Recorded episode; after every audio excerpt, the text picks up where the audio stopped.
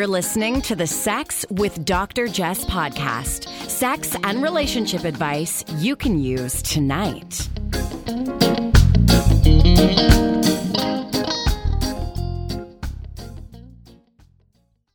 Welcome to the Sex with Dr. Jess podcast. I am your co host, Brandon Ware, here with my lovely other half, Dr. Jess. Hey, hey, folks. Today we are going to be sharing a tool with you. And Brandon thinks the word tool is very funny. I'm laughing. I am.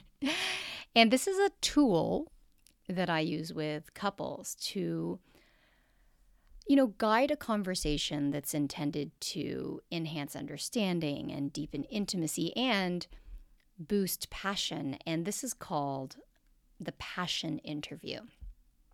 Now, you've probably heard me talk about the fact that the death of passion in relationships occurs when your conversations become reduced to the mundane. So, specifically, I talk about the three passion perils when it comes to communication your kids, your work, and your schedules.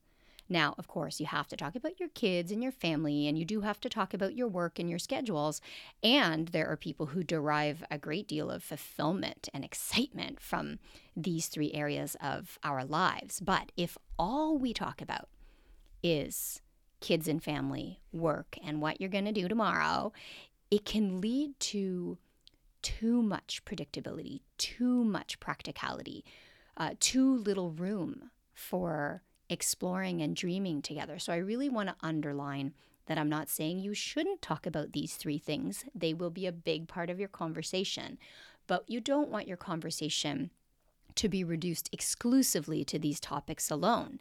And when you think about when you first meet, part of the initial attraction is related to all of the sharing and learning you're doing together. When you learn something new or surprising about someone, they co- become more alluring. And so it follows that you want to keep these revelations coming. You want to create opportunities to to surprise your partner with something they don't know about you even if you've been together 5, 10, 15, 20 plus years because there is always something new to learn. And this passion interview is meant to shift the conversation away from the mundane, but also to get you talking about things that are just more exciting. And so, this is an exercise I use in session at some of my couples retreats.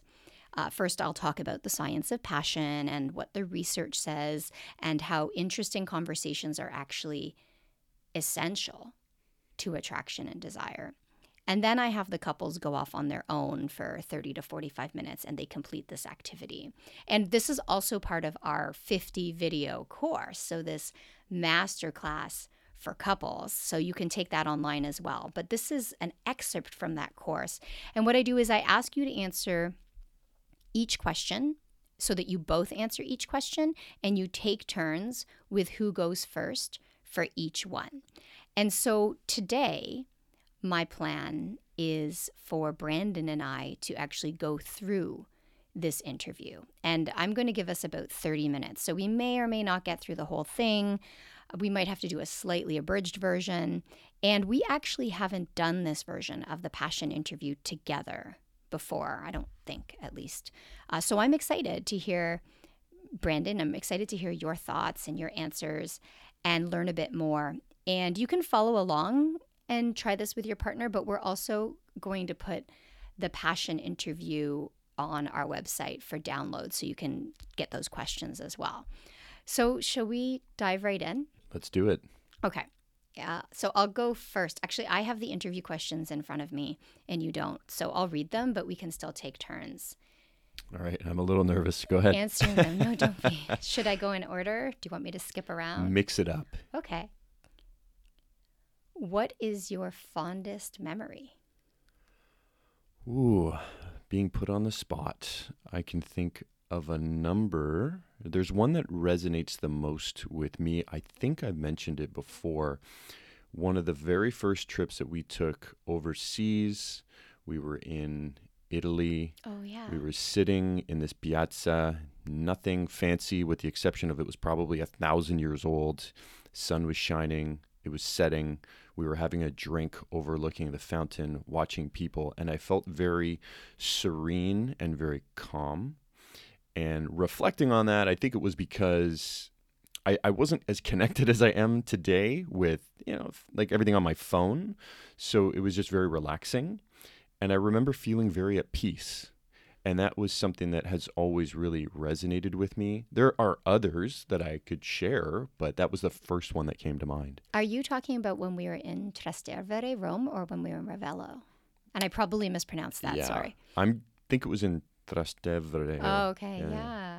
I remember that. Yeah. We were drinking. Um, well, I think Screwdrivers. I think I was having a screwdriver and you were having an orange juice. No, I was having a screwdriver. Oh, I really? remember. Yeah. All right. That that's one. I mean, and I have a few others that pop into my head as well. Like there's just so many great experiences. I mean, even the the day that we got married, that that evening when we were, uh, all of our friends arrived. The, again, the sun was setting. We were in the water, just hanging out on We the were in beach. Jamaica. We were in Jamaica, and it was just again very calm, very chill. Do you People that remember- mattered were Do you there. remember that the water wasn't moving? Yeah, it was still. So we were in Negril, which is the westernmost point of Jamaica, and we were in an area called Bloody Bay. And the water was so still. We get obviously gorgeous sunsets because it's the western tip of the island. And yeah, all of our friends had just arrived, and we were throwing not a frisbee, but an aerobie Yeah. in the water, and you could see. You could see a sparkle in your nail polish. That's how clear the water was. In my nail polish. you don't wear nail polish, wear but you could. yeah, I remember the serenity of that moment. clearly that's the commonality between these points is the serenity. So, anyway, what about you? So my fondest memory, the first thing that came to mind was actually that night at the beach at sunset. Um, our wedding day isn't my fondest memory, not because it's not meaningful and not because it wasn't super fun, but I don't remember it that well. It felt to move. It felt as though it moved very quickly. Um, we're lucky because we didn't have a huge wedding. We only had about 100 people. I didn't have to go around and talk to everyone. I didn't wait to eat. Last, I ate first. so it was a fun night, but it, it's not up there. And I'm trying to think what would come after that day at the beach. Uh, there was the day in Ravello, which is on the Amalfi Coast, where we had rented a scooter to drive the Amalfi Coast. We were young and not so smart about it. And you know, if you know the Amalfi Coast, the the roads are winding, It- and Italian drivers are the best and the craziest drivers. and that there are trucks everywhere, and we're on this little tiny scooter, the two of us, with these little buckets on our head Yeah. that are barely, you know, barely actual helmets. And we rode up to this town called Ravello, and it was very quiet. Uh, I think it was a place maybe where they host classical music. And we were just sitting there having a drink, and I remember the sea looked so calm. And actually, do you know what I remember about that trip? Was that my phone didn't work. So it was many years ago, and I I can't remember if I think it was Rogers I was with, and I was so mad because my phone wasn't working. But in retrospect, it was an absolute blessing. So that was a fond memory for me. Again, disconnected. Yeah. So what does that tell us? Yeah, really. so it's interesting. So this interview is, you know, giving you a chance to to reflect. Uh, it's possible that your fondest moment won't be something you shared together, and that's okay too. But then there's also the piece around, okay, what are the lessons? What are the important messages here? Just learning them now. Yeah, break your phone. All right, let's move on. Whom do you admire most and why? And I'm supposed to go first this time. So I am very short sighted, as you know. I tend to not remember things too far in the past unless they really stand out to me. And I can get really stuck in what I'm consuming right now. And I think it's because I, I have to read a lot. I'm always consuming data. I'm always reading new studies. I'm always coming up with kind of new content. And so, whatever I've been working on for the last week is what kind of gets stuck in my head. And so, given that, uh, one person I really admire is Kenny. I thought you were going to say Kenny. Did you think that? I did actually. So, Kenny, I, I don't know what he goes by as his formal last name. Brian, Kenny Bryan, of course. Sorry, because I'm assuming. No, you're right. It's Kenny Bryan, and Kenny is a friend, an old friend, not a close friend, from our nightclub days when we were bartending, and he was a promoter. And we weren't really friends at the time, but we've become friends on Facebook because we share a lot of the same political values. And I'm probably going to cry because I'm having a super emotional day. So, right now, there is a lot going on online in Canada with the firing of Don Cherry, who is a hockey commentator who has a history of making sexist, racist, homophobic, misogynist, misogynist uh, remarks, and he's finally been been let go or stepped down. I don't know what's what's really happening. And Brandon posted on Facebook, uh, you know, his views on Don Cherry's racism, and so, of course, a number of people have chimed in insisting that he's not racist and that it's that you know white people are suffering. And so, I'll be really clear where I stand right now. So, I'm a woman of color. Um, Brandon can speak for himself, but I see him as an ally. I have zero tolerance and call out racism. And I know there are people who might stop listening because of that. And I'm also okay with that. Uh, I think it's really important to examine our own privilege. And I know that I live with a lot of it. Uh, so I'll just put that out there now. But Kenny is one of those people that is always standing up and fighting the good fight. And one thing I really admire about Kenny is that he'll engage with people. And I really admire that he lets his anger show. And he's a black man. And I think there's a lot of tone policing of everyone, but specifically of black people where you have to communicate your needs that are anti oppression in a soft way, in a gentle way, in a polite way. And the reality is, you don't always have to be polite. And I read somewhere, and I don't know who wrote this, but you can be kind and not always be nice. And you don't always have to be nice and protect other people's feelings. Anyhow, Brandon put this post on Facebook. This whole kind of storm of nonsense erupted. And Kenny stepped in and did a bunch of emotional labor and educating that he didn't have to do. Because if you want to learn about privilege, you can go look it up on your own, right? You don't need somebody, if you're talking about racial privilege, white privilege, for example, you don't need a black person to explain it to you. There are many resources online. In fact, Brandon shared one, The Root, which is very accessible, you know, very mainstream. It's not like hidden on the 140th page of Google.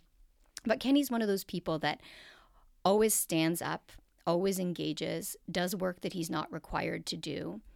And so, yeah, I'm thankful to have Kenny in my life in this small way. And he's someone I admire right now. And I'm going to stop talking because I'm feeling pretty emotional about um, not not specifically about Kenny, although I really appreciate and admire him, but just about this whole storm on Facebook and seeing, uh, you know, the arguments obviously have taken left and right turns, and people are conflating one issue with another, and and making false equivalencies and false comparisons and it can be very difficult obviously to engage with that. And i'm disengaged. I'm i've stepped out of the conversation. I don't i don't want to say i don't care but i just can't take anymore so that was a very long-winded answer to say that kenny bryan is somebody that you admire yes and yeah. so whom do you admire most and why wow i feel like i need more than a few minutes to think about this mm-hmm. because for me, there's so many levels to mm-hmm. this question. It's mm-hmm. like, do I know enough about you to really admire you? Mm-hmm. Um, so, right off the top of my head, yeah, listen, I, I appreciate Kenny Bryan's willingness to to share his experience, his knowledge, everything that he shared. So I do I do respect and admire him. The first person that came to mind, and I know I know I'm going to sound super cheesy, but is you and and I'm not just saying. I think because I know you so well. I can't handle this right now. But but uh, okay, so I, I could say you. You know, somebody else that I admire. Um, I really admire. Uh, I really admire. Well, you want me to keep focusing on you? You're like, no, no, please continue. Uh, I do. I mean, I think that you've really pushed me to consider other people's position, other people's lived experience. You've challenged me when I've needed to be challenged. Um, and I I really I appreciate that because it, it's really hard.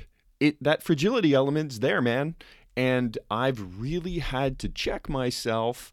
And reading Kenny's comments, at first I was like, "Oh wow, that's deep. That cuts."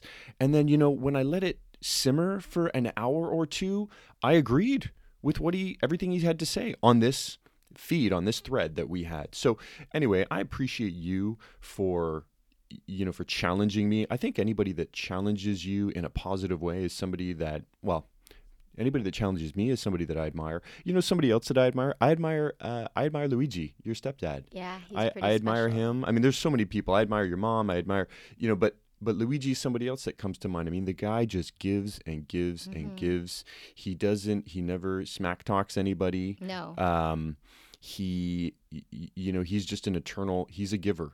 Do you know he- why I admire Luigi? why is that?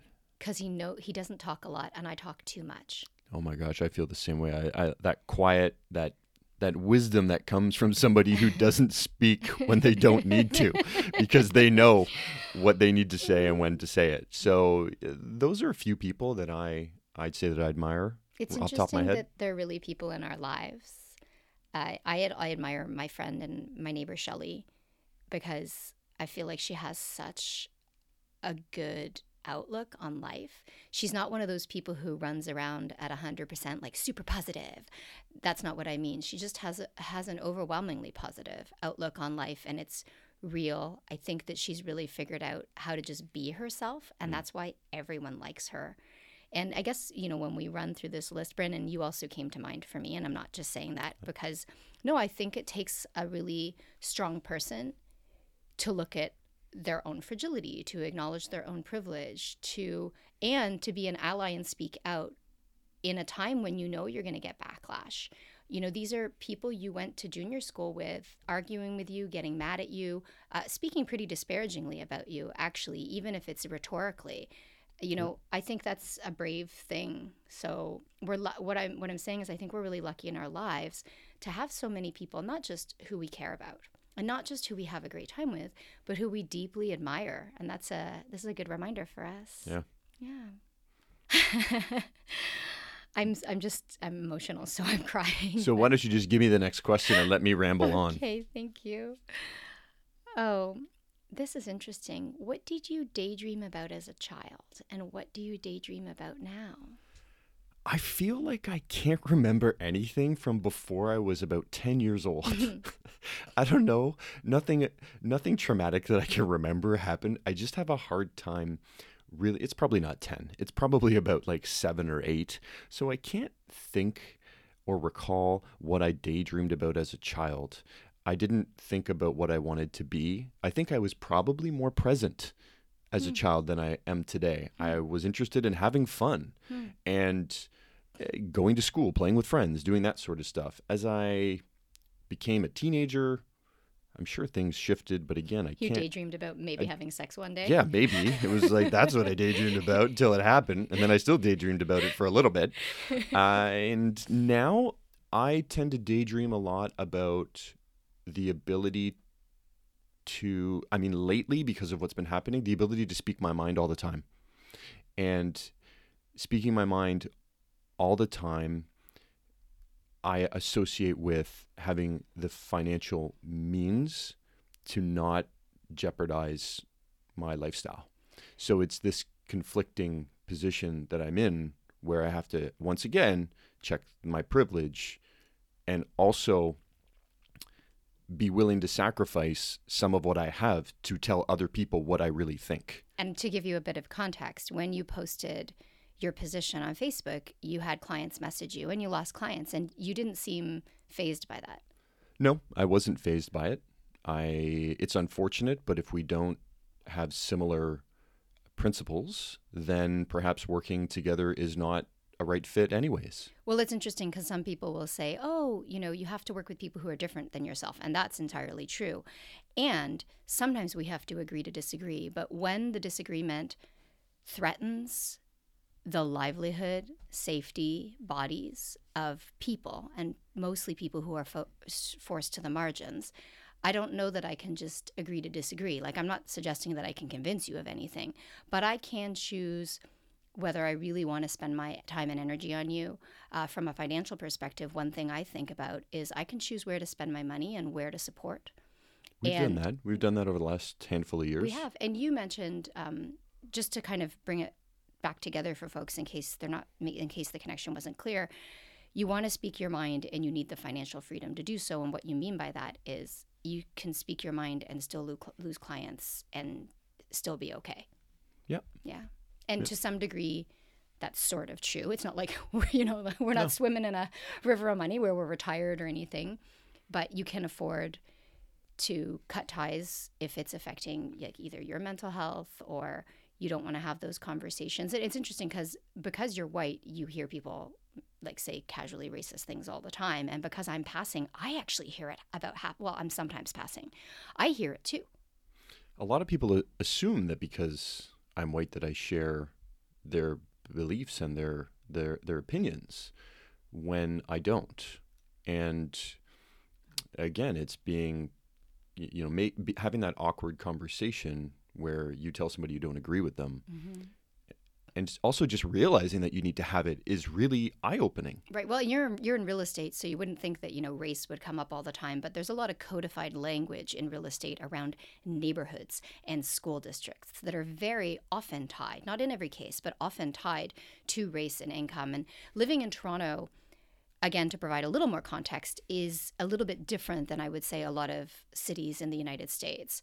So, for example, where we live, there are folks who own their homes right here, and literally across the street, we have folks who are living in co op, rent geared to income housing, and the kids go to school together. So we're, eh, let me not paint this as a utopia. There are certainly more. There's still stratification economically and racially.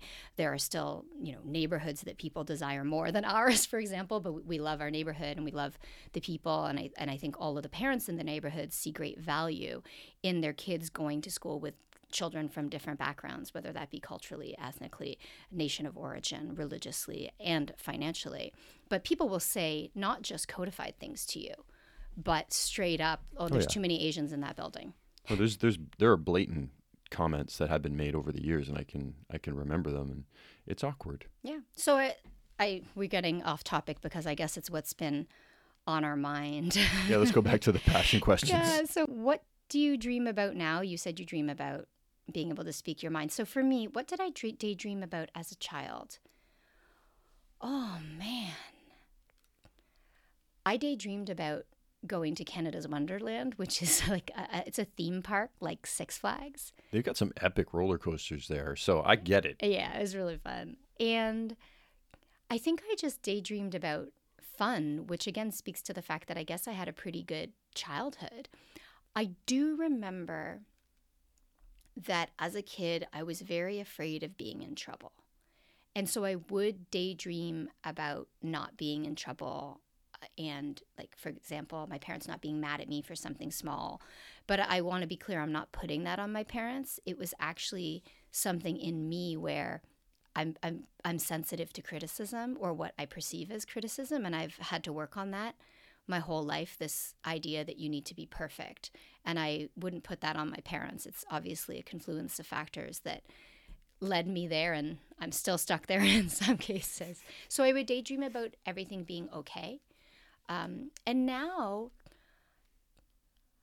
I I daydream about a lot of different things. Oh, I want to go back to when I was a child. I would daydream about being a pro sports star. Like I remember even when I wanted to play hockey, I thought about being like the first girl to play pro. Did you daydream about playing pro ultimate frisbee? Shut up. Definitely not. And I'm sure there are people who would argue there's such a thing, but let's not get into that. I, yeah, I would daydream about being some sort of a sports star. And now I do daydream sometimes about business accomplishments.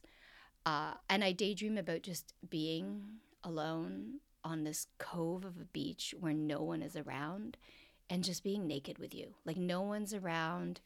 Do you have your phone? No. I mean, I might, but I never think about my phone. Yeah, I think about just being someplace and slowing down and being disconnected. And I think that you and I have been talking for years about taking some time out because we go hard and we go hard about 360 days a year. And I know that we travel a lot and I know that we also have a lot of fun.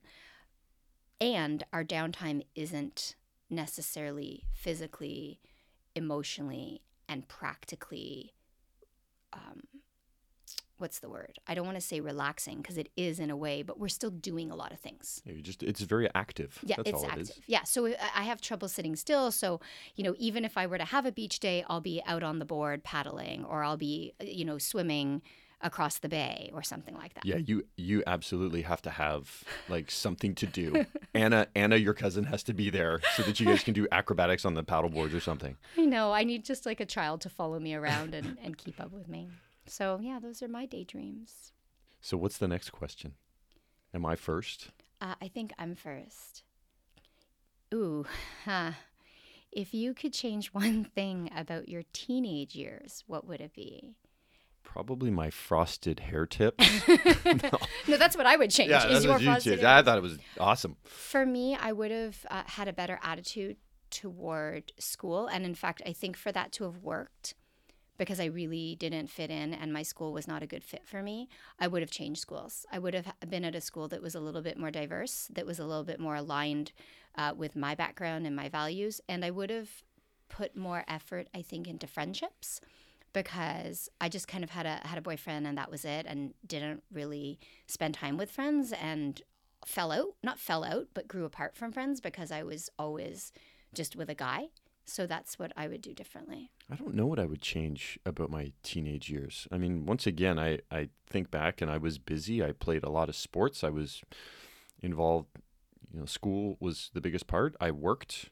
Um, so I can't really think how I would, I mean, I could change my behavior or, or, or things like that, but I, I, I think that how I was in my teenage years is how I needed to be to get to where I am today. Hmm. I think that the perspective that I was given, like work experience, life experience, helped shape who I am. So I don't know that I could say, I wish I'd change hmm. this or that. Hmm.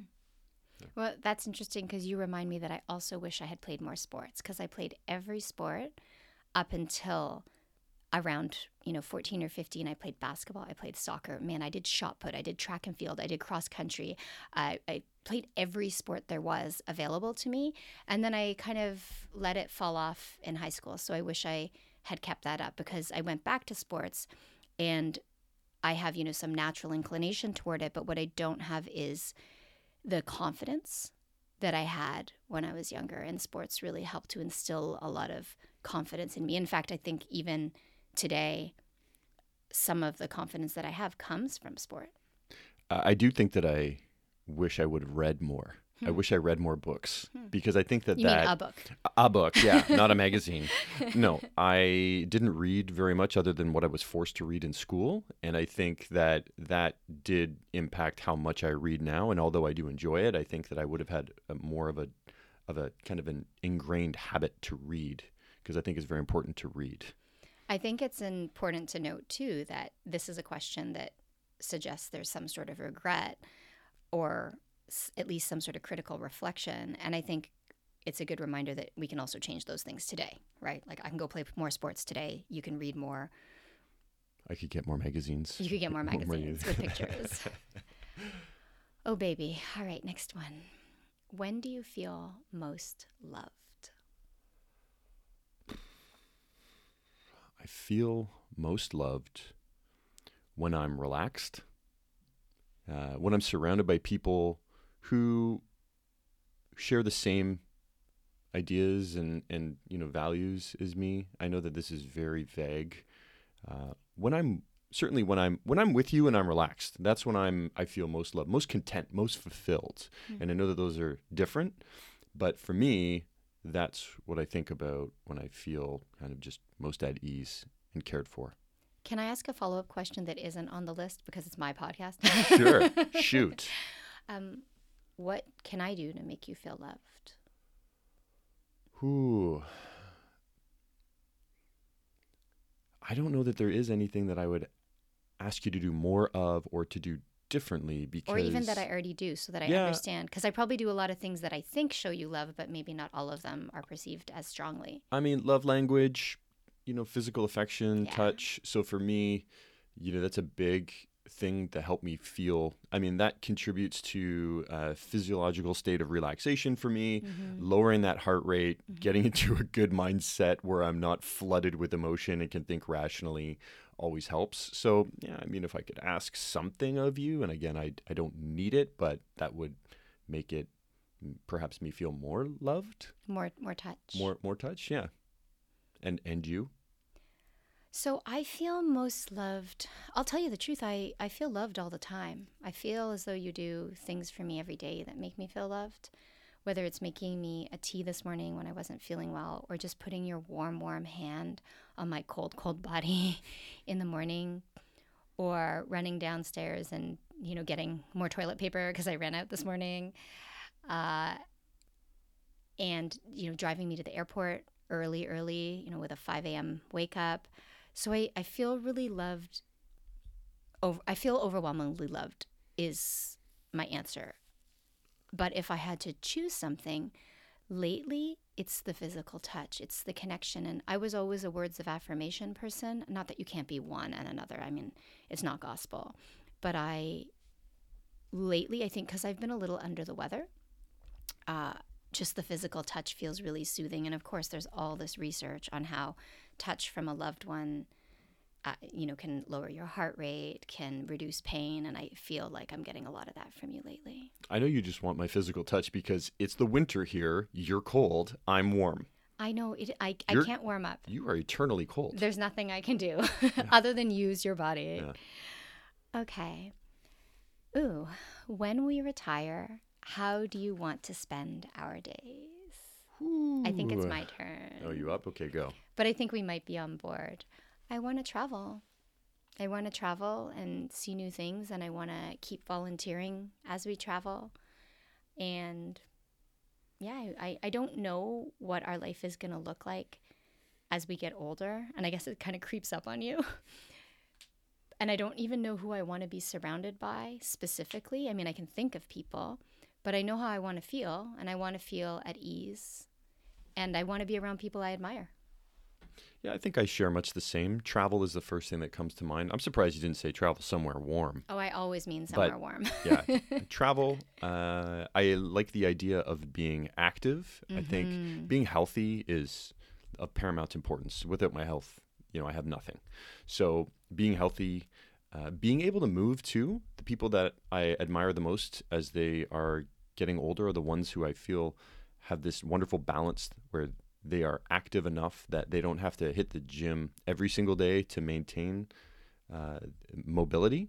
So healthy, active, yes, volunteering, and um, staying kind of connected to people. I think is very important. Where I don't, I don't want to have a narrow mindset as I get older. I want to actually do the exact opposite. I want to.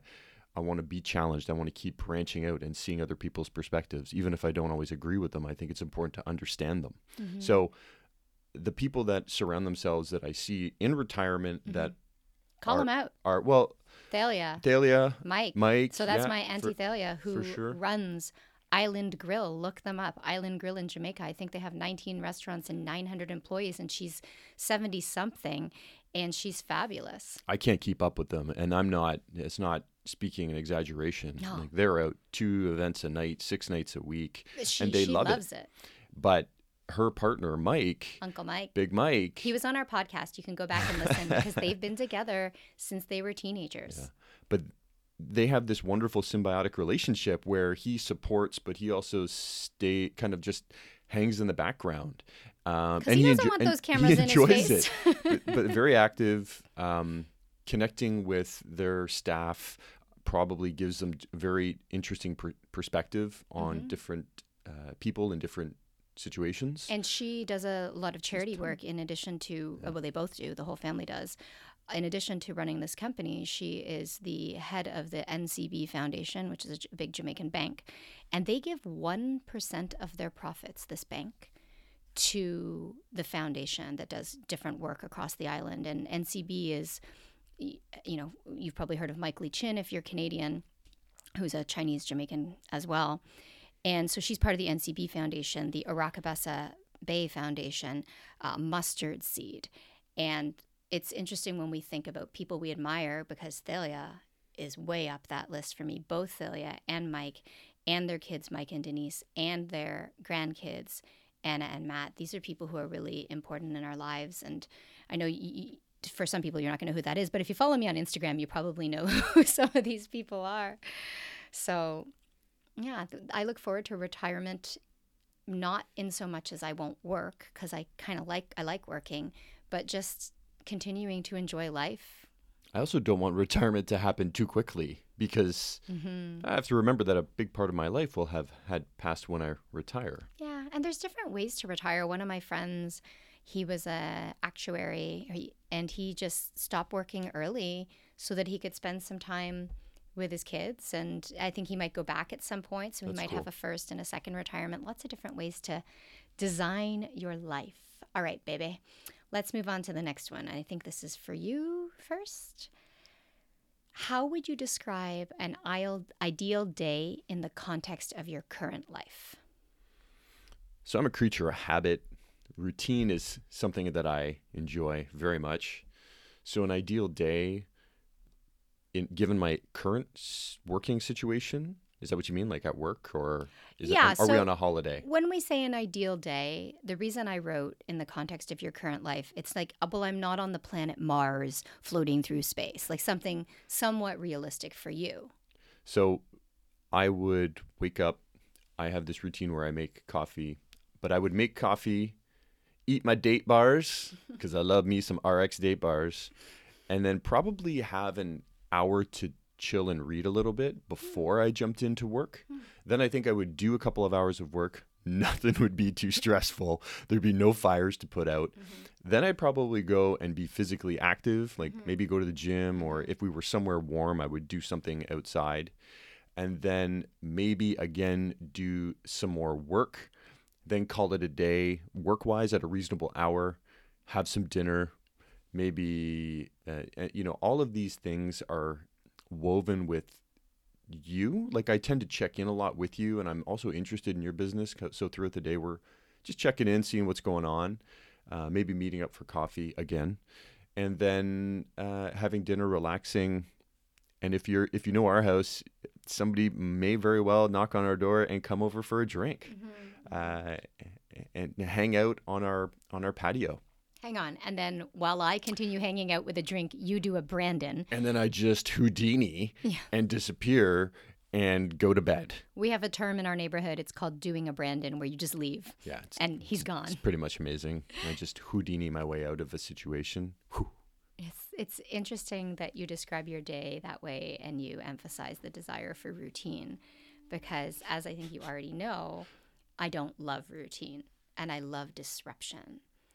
And that's probably why we balance each other out. Now, Don't get me wrong, I do need routine and I do crave it because I notice that the very few things that I have in my life and in my business that are routine are very important to me. I just don't need the routine daily. I can have it perhaps weekly or even monthly or biweekly. And so, my ideal day in the context of my current life would involve waking up for not a 7 a.m. flight, like a nice, reasonable hour flight, like 10 a.m. And I don't mind getting up early, but I don't want to get up at 4:30. Yeah. So getting up, let's say I get up at 6:30, you make me a coffee cuz god damn you make a good cortado. Uh, we eat something because I like to have a meal. Like a date bar? No, not a disgusting date bar. Like something with something very carb heavy and protein heavy. I like food, food, not bird food. And then we fly somewhere. And you come with me. And we're on a cool plane. We're on a 787. Okay, I was like, can we fly a Dreamliner? Yeah, Because those are like the only planes I like. We're on a 7879. And when we get there, we have lunch and we're working, and I work on the plane because I really do love my work. And then we have some time to chill.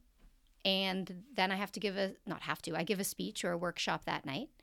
And then we have, you know, the next day. I know I'm folding into the next day, but we have time to explore this new or different place. So I like the disruption, I like the travel. I wanted to ask you actually, what stops you from living your ideal day, or do you feel you live your ideal day? I think I live a, a, a portion of my ideal day. I- find with my work, I end up getting pulled sideways a lot, and the things that I want to get done, I don't get done, or some things I'll procrastinate and not get finished, which kind of frustrates me, and then I get angry over being angry and a whole other slew of emotions. But um, I'd say most days I I live a good part of my ideal day. You don't read for an hour for pleasure. I absolutely don't read for an, an hour for pleasure. so is that something you want to try and implement? Maybe not an hour, but 15 Yeah, minutes. even 15, 20 minutes would be a good start. Nice.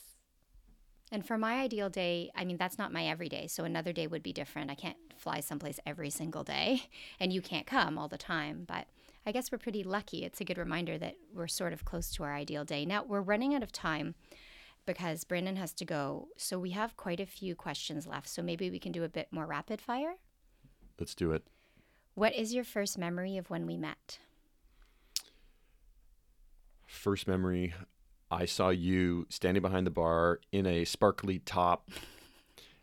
Was it really a top or was it more of a bikini? It was more of probably a bikini. and I remember being like, whoa. That was the first uh, meeting, at least that I saw you. The first actual meeting was when I explained a little bit about one of my classes. And in retrospect, it probably sounded like a goof, but that's it. Do you remember talking about when, Celia. when squirrels attack? Yes, I remember that too. Because Great we worked in a TV. bar. When you get home, you can't go to sleep because you're all wired at three or four in the morning and there's nothing on. And so you watch the weirdest things. And I remember we were both watching separately. We didn't even know each other when squirrels attack. And I came in and was talking about it. And you're like, oh my gosh, I saw that too. Just because I would still watch When Squirrels Attack because that sounds like an amazing show. Okay, let's move on. So, and we'll wrap this up, I promise. If you could have a drink with anyone in the world, whom would you choose and why? For fun laughs, I'd have a drink with Will Ferrell. Hmm. Feel like that would be funny. Really? I feel like I get a laugh out of that. Okay. For interesting conversation, probably everyone you know wants to. Actually, no, B- Barack Obama Yeah. and Adam Grant Oh, interesting. from uh, the the book Give and Take. Yeah, Adam Grant has authored a few books and does a lot of research on how giving leads to more benefits than receiving. He's, I believe, the youngest Wharton professor in history, and he has a newer book out right now. I just, the name escapes me because I haven't read it yet. That's interesting. So I've always said I'd love to sit down with the Obamas, but what I want is a truth serum. I want to know what they really What think. really I want to know what really happened. I don't want the The politically political, correct. yeah, version. I want to know. Okay. Do you have time for one more, honey? Yep. All right. When was the last time you felt really excited? That's a really hard question for me because the last, and I'm not trying to be negative, the last seven months have been hard since our dog died. Mm-hmm. And You're allowed to be negative. You're allowed no, to no, no, I. I get that. I also don't want to be unappreciative of what I have right now, but the excitement part of my life has been really dampened by the fact that she's not here and that I miss her. Mm-hmm. So when I think about feeling really excited, I, I used to think about we're going on an actual holiday. She's coming. It's going to be fun. We're going to have a great time. So everything that we've done over the last seven months has been fantastic, fun, exciting. But feeling really excited was probably when we went. Um, where did we go? The right three of us. before she was diagnosed, uh, yeah, before she was diagnosed. Mexico City. Was that Mexico City? Yeah, with we- my mom and yeah, Luigi. we went to Mexico City. I know that was a great trip. And even the trip we went on before that, we went to Spain with her.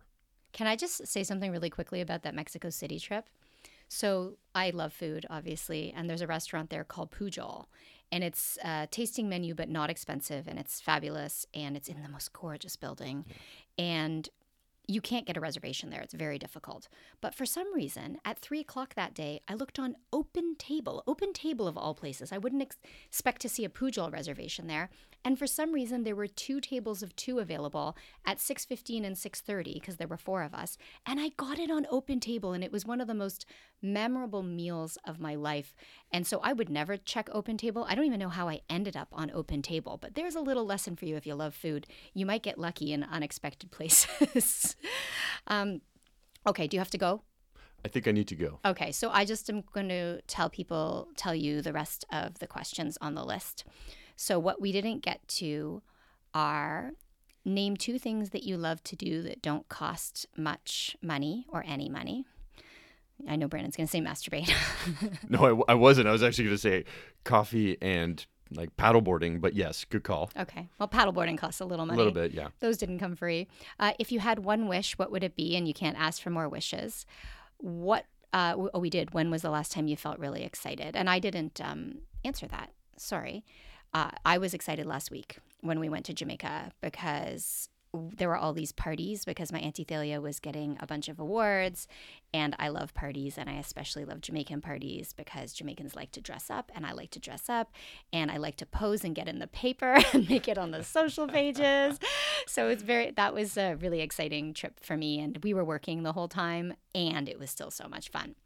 And then finally, the one we didn't get to is what global issues concern you. And you can probably tell from Brandon's conversation, from our conversation, what's on our mind as of late. And that's social justice issues around folks who don't have the same privilege we have.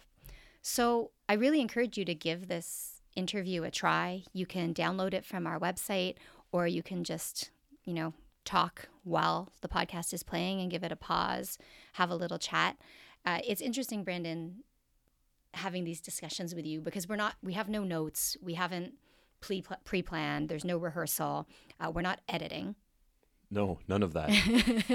And so i definitely feel as though i i learned something about you but more importantly i feel as though these are conversations that can take us away from what we usually distract ourselves with and help us to feel connected but also to have to gain some insights on what we want in life and there's some obvious things that I'd like to change for myself. And I don't know if you feel the same way. Yeah, definitely. I do. Awesome. Well, thank you so much, babe. Thank you. That was fun. Mm-hmm. Was it? Yeah, of course. Cute. And thanks for listening. And thank you to Desire Resorts for your ongoing support. You know, we love them at Desire Experience. Make sure you check them out. If you're into this podcast, please share and subscribe. And we'll be back again next Friday and every Friday with a new episode. Sounds great.